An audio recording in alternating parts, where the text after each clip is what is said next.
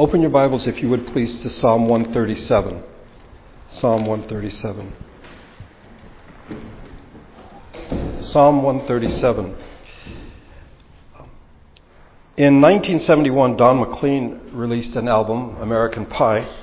The title song became a number one song on the charts for 4 weeks. The last song on the album is entitled Babylon, and it's based on verse number 1 of Psalm 137. By the waters of Babylon, the waters of Babylon, we lay down and wept for thee, Zion.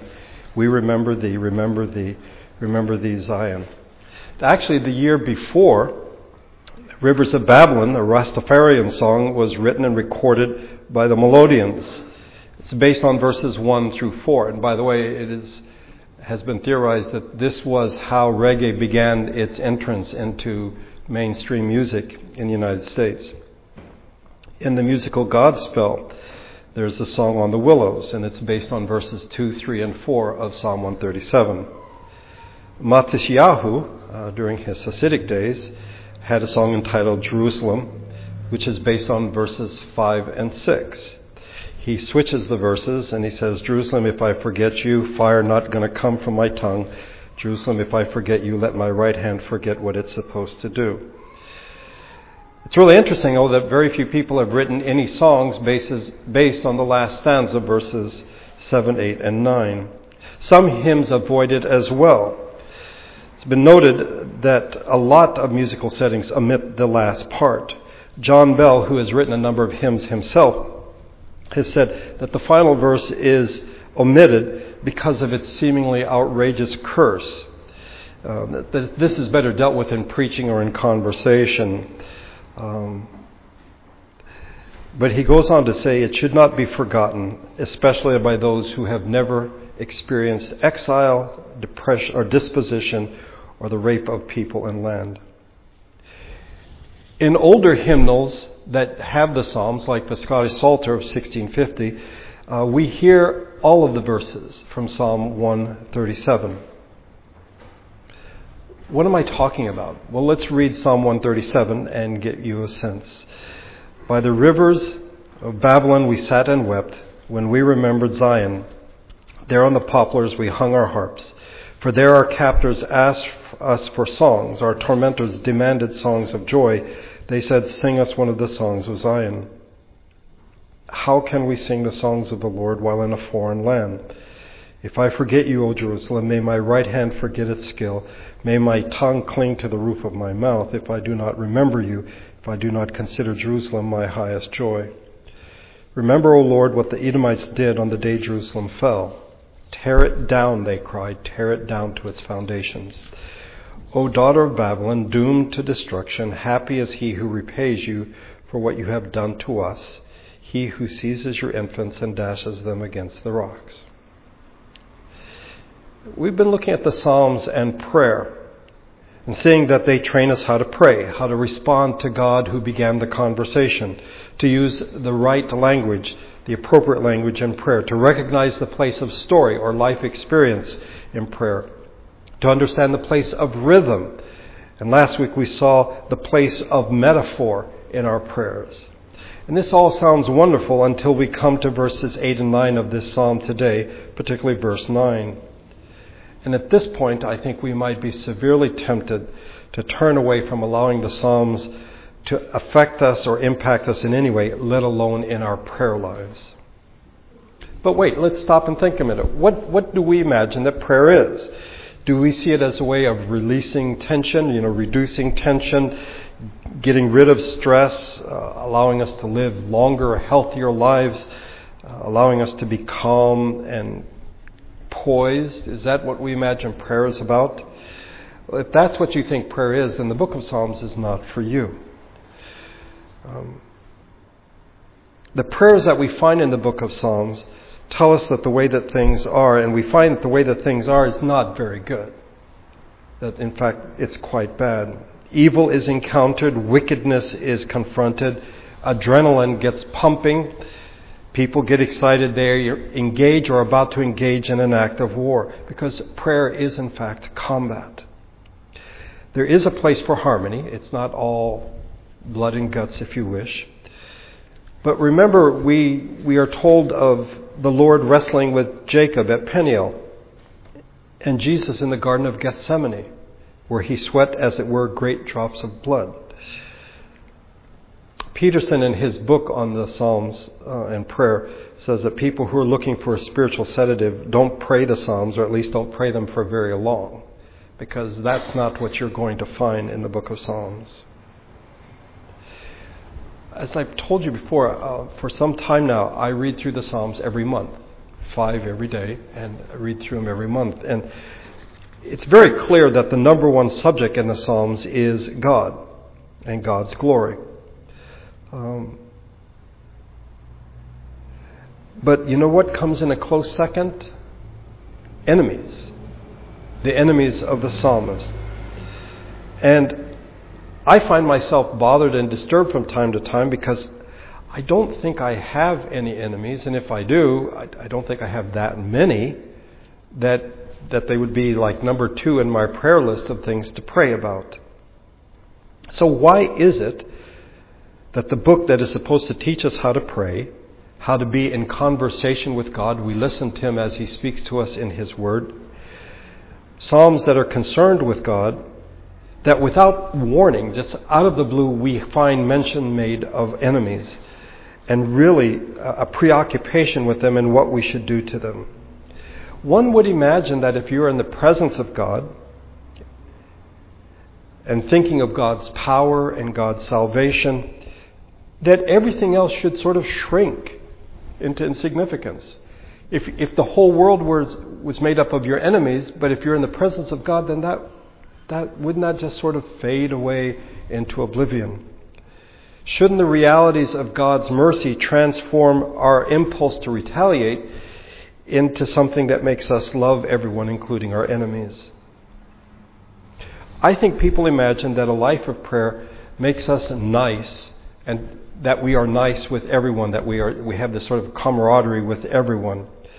We would be so secure in God's grace that we would view everyone quite cheerfully.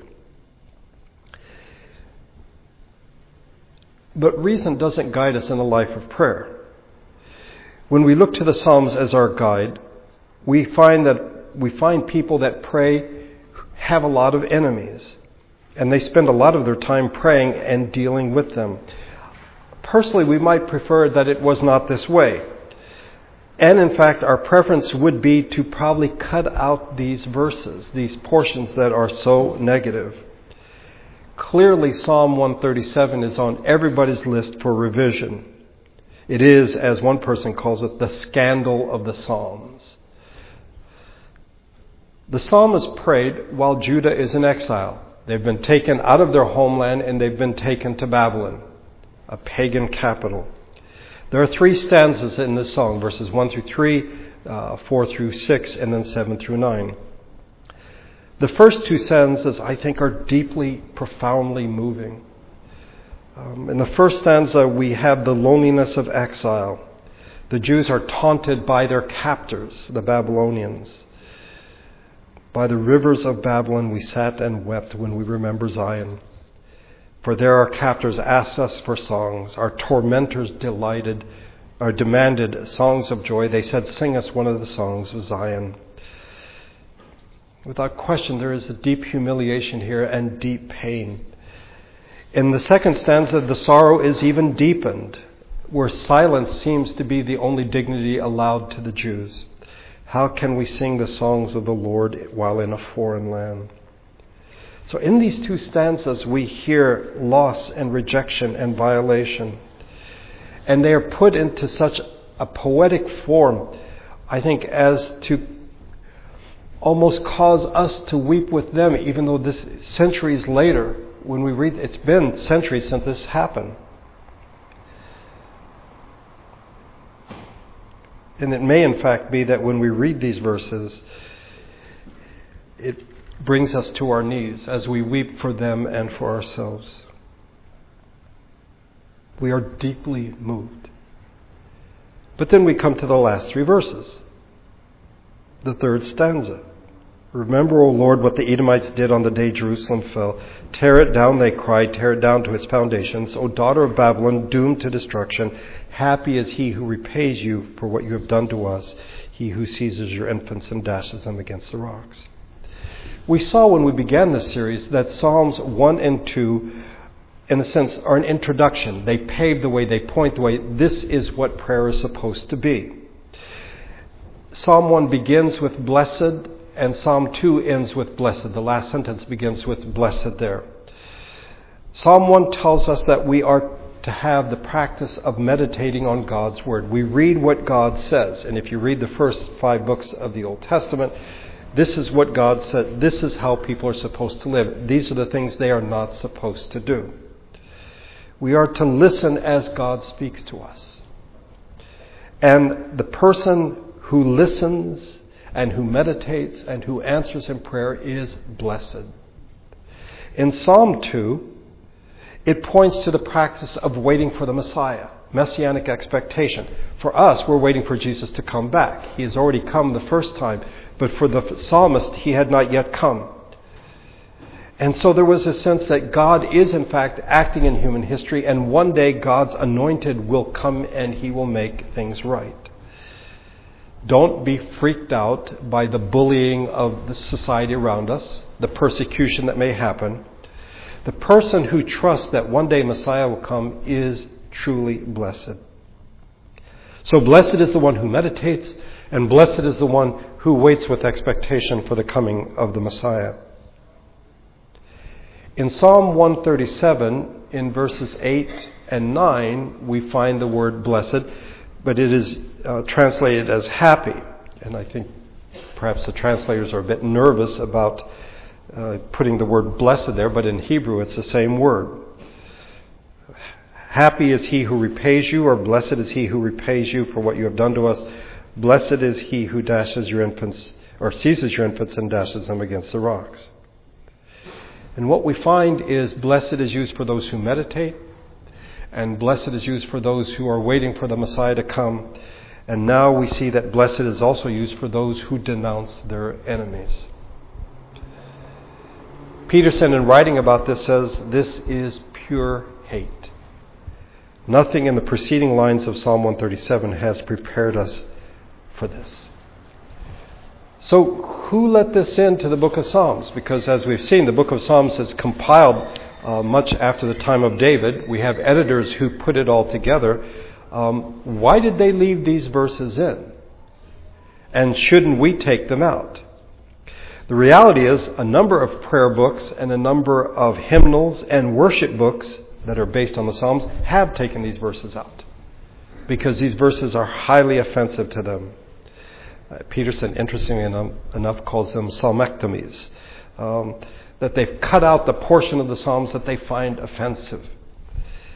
But they're mistaken in doing this. They are mistaken and they are wrong because our hate needs to be prayed, not suppressed. Hate is our emotional link with the spirituality of evil. Evil does exist. Hate is an explosion of outrage. And the people who sing 137, who wrote it, are outraged at what has happened. The holiness or the wholeness of one or more has been violated. But hate makes us nervous because it's also the ugliest of our emotions. And it is the most dangerous. In fact, we have in our legal system a whole category designated as hate crime. Because out of hatred, terrible things are done. And so we're embarrassed by our hatred, and prayer doesn't seem an appropriate context. It doesn't seem to be the place where hate should be allowed to enter in. So instead, we deny that we hate anyone or anything, and we try to suppress it. But if we do this, we have failed, I think, in a big way. And as a result, our hatred can easily morph into the evil that we hate, the thing that we are responding against. If we do not pray our hate, and I would argue that we are to pray our hate as the psalmist does here in Psalm 137, that we have lost an essential insight and energy in doing battle against evil. It simply becomes a matter of physical action or of mental action, but there's nothing of prayer that enters into the picture. Let's face it. To be dishonest in prayer comes, I think, pretty naturally to us. We don't need anyone to edit our prayers. I mean, our prayers, I think, are fairly dishonest right off the bat. I think we should be thankful for the editors who had the courage to leave these verses in the book of Psalms. But why did they? Why did they? Because the life of prayer takes us into difficult country. A country in which we become aware that there is more evil in the world than we ever imagined. And that it is deeply ingrained into the things of the world. We didn't know things were this bad. Our minds and emotions are not prepared to deal with this. I think part of it is because the way we look at the world is we sort of have this grid of moralism of, right and wrong. And so we sort of sit back and make judgments that are oftentimes cool and detached. We don't really get involved with them. And deep down, if we're not careful, if we'd be honest, oftentimes those who are the victims of evil, somewhere in our thinking creeps the thought, they were asking for it. They got what they deserved. In the long run, people reap what they sow. The Psalms will not allow this. It will have none of it. Yes, there is a moral structure to life, but our work is not to sit in judgment or judgmental moralism. Rather, we are to grapple, we are to wrestle, we are to fight against evil. And in prayer, if we've been listening to God in His Word, in prayer, we come to identify what is wrong, what is evil, who is the enemy. And we are to respond, and the psalmist respond in outrage. They hate what they see on behalf of all the dispossessed, the mocked, the dehumanized of society. And they cry out to God. Look at this. Look at what's going on. You see, the hatred that we find here isn't just this ugly, murderous, dark emotion, but it actually comes out in the context of meditating on God's Word. It's not just like, I kind of find that offensive. No, this is what God says is right. And God says, I'm holy, this is what's right, and this is what's wrong. And as we focus on God's Word, then we see what is evil, then we are just outraged, or we should be. And when we think of the coming of the Messiah, for the psalmist, his first coming, for us, his second coming, we look for things to be made right because things are not right as they should be right now. I think it's possible that you could sit down in a chair for 2 or 3 hours and say, okay, before I pray today, I'm just going to think about all the terrible things, all the suffering, all the cruelty that's going on in the world. And your mind would be filled with all this knowledge, but in some ways you would be detached from it. But I think in prayer, as we respond to God, we see things more clearly than we ever have before. The utter vile sacrilege of enemies who violate God's creation, who brutalize women and men, those who are made in the image of God. And we come to see that the amount of suffering in the world is epidemic because people, in fact, are evil. And much of it, I think, is sort of covered over by polite language, if you wish, conventions. And on television, I think it's very much sort of mitigated by commercials. I remember Osgood saying years ago that there's nothing so horrible, so horrific, so dehumanizing that you can see on the evening news that it can't be followed by a commercial from Burger King. That we hear these horrible things, but then it's just sort of is simply set aside by advertising. But in prayer, we see it. And we hate it.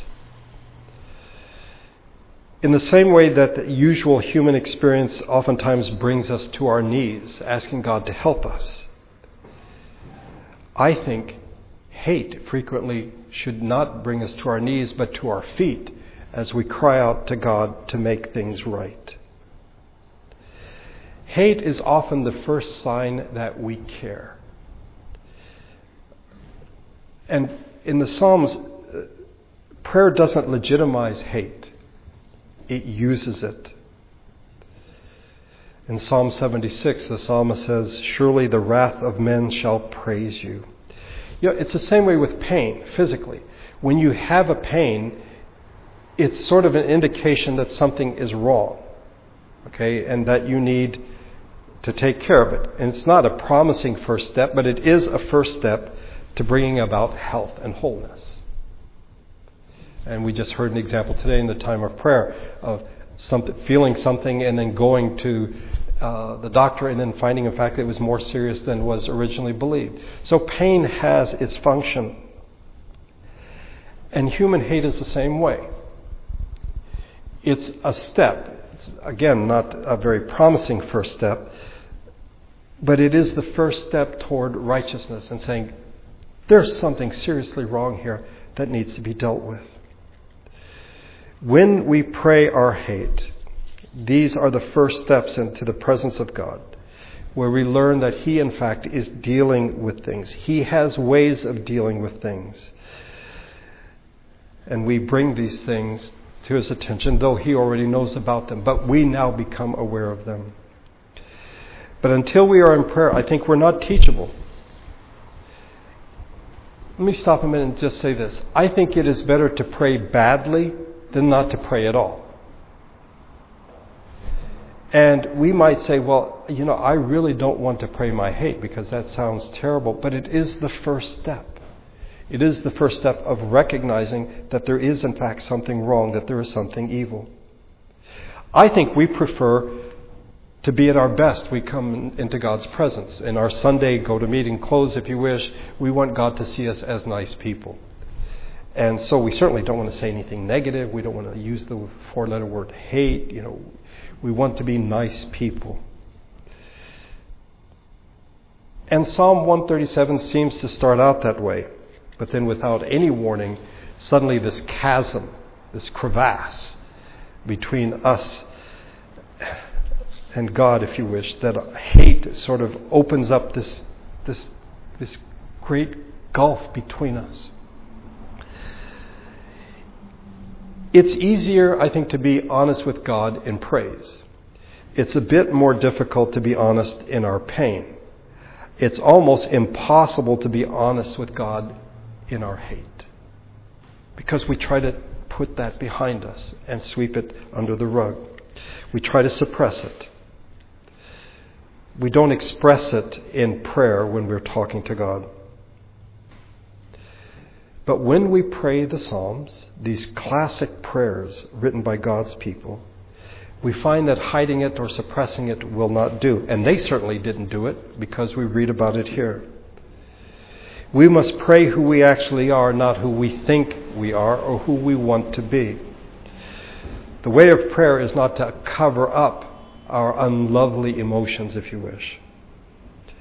One writer put it this way: it is an act of profound faith to entrust one's most precious hatreds to God, knowing that they will be taken seriously.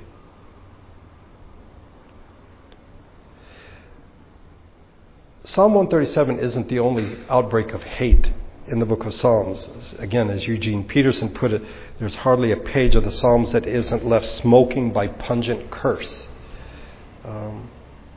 Just a few examples. In Psalm 10, break the arm of the wicked and evil man. In Psalm 21, you will aim at their faces with your bows. Psalm 53, God scattered the bones of those who attacked you. Psalm 58, break the teeth in their mouths, O God. Psalm 139, do I not hate those who hate you, O Lord? And do I not loathe those who rise up against you? I hate them with complete hatred. I count them my enemies. See, the psalmists at times are angry people. And in the time of prayer, they come to recognize the world is not a benign place where everyone is doing their best to get along with everyone else. That if we all just tried a little harder, things would be wonderful. in their prayers, they come to see that what they read in Genesis 3 about the battle, the enmity between Satan and the woman's seed, is in fact in full bloom, and that there is evil at work in the world. I think we are easily fooled by evil because it rarely looks like an enemy. Consider the temptations of Jesus in the wilderness. Provide bread for hunger. Well, that sounds nice enough. Furnish a miracle to encourage belief. Many people look for a miracle so that they can believe. Acquire powers that could be used to establish a just society. Unfortunately for Satan, Jesus had been in prayer for 40 days and nights. So he saw through. He saw what evil was. He saw through the polite and plausible offers. His prayers gave him discernment, and he identified these options as wrong. These are wrong. They are enemies. And when he emerged from the wilderness, he came to do battle, not to negotiate. Listen to a passage that we might, again, want to excise, to edit out. This time it's in the New Testament. It's in the Gospels. And Jesus is speaking. "I have come to bring fire on the earth, and how I wish it were already kindled. But I have a baptism to undergo, and how distressed I am until it is completed. Do you think I came to bring peace on earth? No, I tell you, but division. From now on there will be 5 in one family divided against each other, 3 against 2 and 2 against 3. They will be divided, father against son and son against father, mother against daughter and daughter against mother, mother-in-law against daughter-in-law and daughter-in-law against mother-in-law." If you read the Gospels, you will hear Jesus calling Peter Satan and referring to the Pharisees as vipers on their way to hell. He calls down woes on the head of religious leaders who make themselves comfortable, make a comfortable living at the expense of oppressing the weak and exploiting the poor. And Jesus, as he's going to Jerusalem to be put to death, as he approaches Jerusalem, he uses a word that appears only one time in the New Testament, but it comes from Psalm 137. "As he approached Jerusalem and saw the city, he wept over it and said, 'If you, even you, had only known on this day what would bring you peace, but now it is hidden from your eyes.' The days will come upon you when your enemies will build an embankment against you and encircle you and hem you in on every side. They will dash you to the ground and the children within your walls. They will not leave one stone on another because you did not recognize the time of God's coming to you." They will dash you to the ground. You might say, "Okay, I'm really confused because I thought we were supposed to love our enemies. We just went through part of the Sermon on the Mount. You've heard that it was said, love your neighbor and hate your enemy. But I tell you, love your enemies and pray for those who persecute you." That's true. But loving your enemies presupposes that you know who they are, that you have begun to identify them.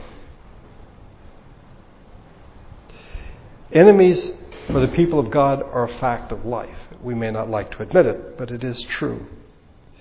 And if we don't know that we have them or who they are, we live, I think, with a dangerous lack of discernment.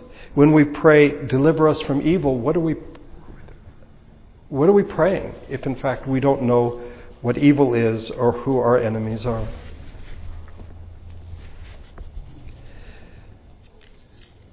The enemies that Jesus loved and prayed for, in fact, put him to death. Our hate is used by God to bring the enemies of life and God to our awareness.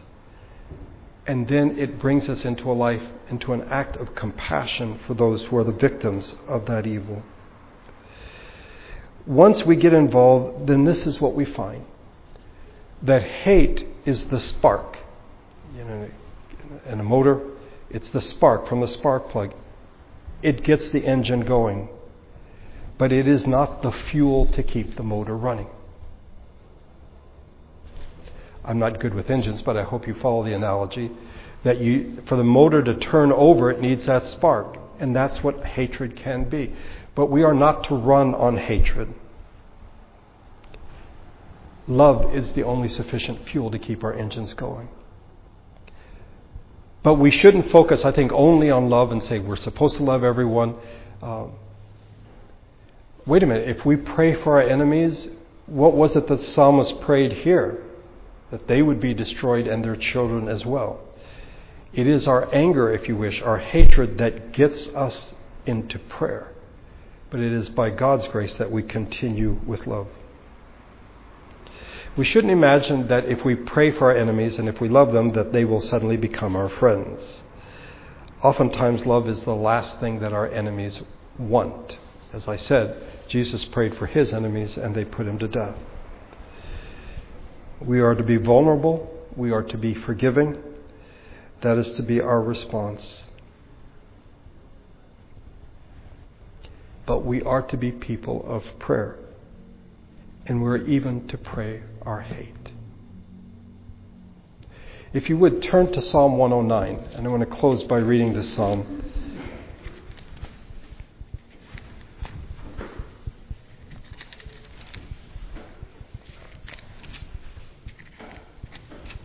For those of you familiar with the New Testament, it is from Psalm 109 that the disciples decide to replace Judas because he's committed suicide. He betrayed Jesus, and now there's 11 instead of 12, and you have the 12 tribes of Israel. You need the 12 disciples. And they actually quote, from verse number 8, may another take his place of leadership. But let's begin at verse number 1 and see this as a prayer. O God, whom I praise, do not remain silent, for wicked and deceitful men have opened their mouths against me. They have spoken against me with lying tongues. With words of hatred they surround me. They attack me without cause. In return for my friendship they accuse me, but I am a man of prayer. And I don't know if you ever mark in your Bible, if this is something you could underline. I am a man of prayer. I think in the ESV it has another translation that says, I am prayer. Okay? So this is great. I'm a man of prayer. And then what follows?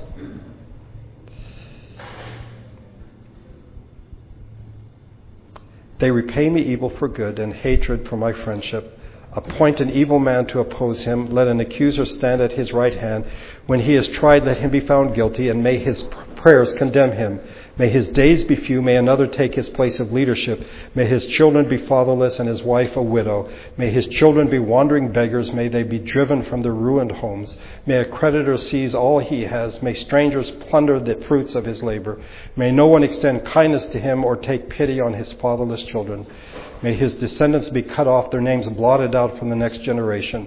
May the iniquity of his fathers be remembered before the Lord. May the sin of his mother never be blotted out. May their sins always remain before the Lord, that he may cut off the memory of them from the earth. For he never thought of doing a kindness, but hounded to death the poor and the needy and the brokenhearted. He loved to pronounce a curse, may it come on him. He found no pleasure in blessing, may it be far from him. He wore cursing as his garment, it entered into his body like water, into his bones like oil. May it be like a cloak wrapped about him, like a belt tied around him, or tied forever around him. May this be the Lord's payment to my accusers, to those who speak evil of me. But you, O sovereign Lord, deal well with me for your name's sake. Out of the goodness of your love, deliver me. For I am poor and needy, and my heart is wounded within me. I fade like an evening shadow. I am shaken off like a locust. My knees give way from fasting. My body is thin and gaunt. I am an object of scorn to my accusers. When they see me, they shake their heads. Help me, O Lord my God. Save me in accordance with your love. Let them know that it is your hand, that you, O Lord, have done it. They may curse, but you will bless. When they attack, they will be put to shame, but your servant will rejoice. My accusers will be clothed with disgrace and wrapped in shame in a cloak. With my mouth I will greatly extol the Lord, and the great throng I will praise him. for he stands at the right hand of the needy one to save his life from those who condemn him. Let's pray together. Our Father, somehow we imagine ourselves to be better than we are. And even when we think of ourselves as being sinners, we still sort of reserve a part of us that we think is not that bad. And so as we come into your presence,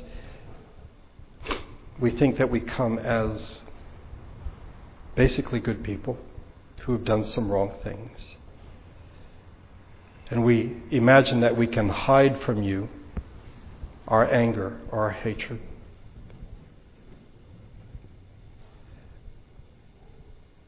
Part of that, I think, is because oftentimes our hatred is wrong. We've not listened to you. We've not listened to your word in the conversation.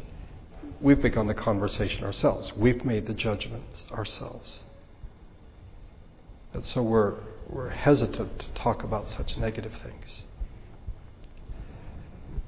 I thank you for the psalmist who wrote these psalms, and for the men who put them together, for their courage to be honest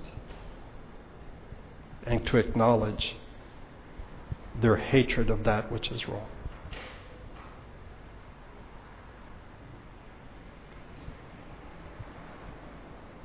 There is much here, I think, that is beyond our understanding at this point. But open our hearts to see the truth of prayer, that you began a conversation and we respond, or we should respond in prayer. And we should pray all things, even our hatred. Thank you for bringing us here together today. May your Spirit and your grace go with us as we leave this place. I pray in Jesus' name.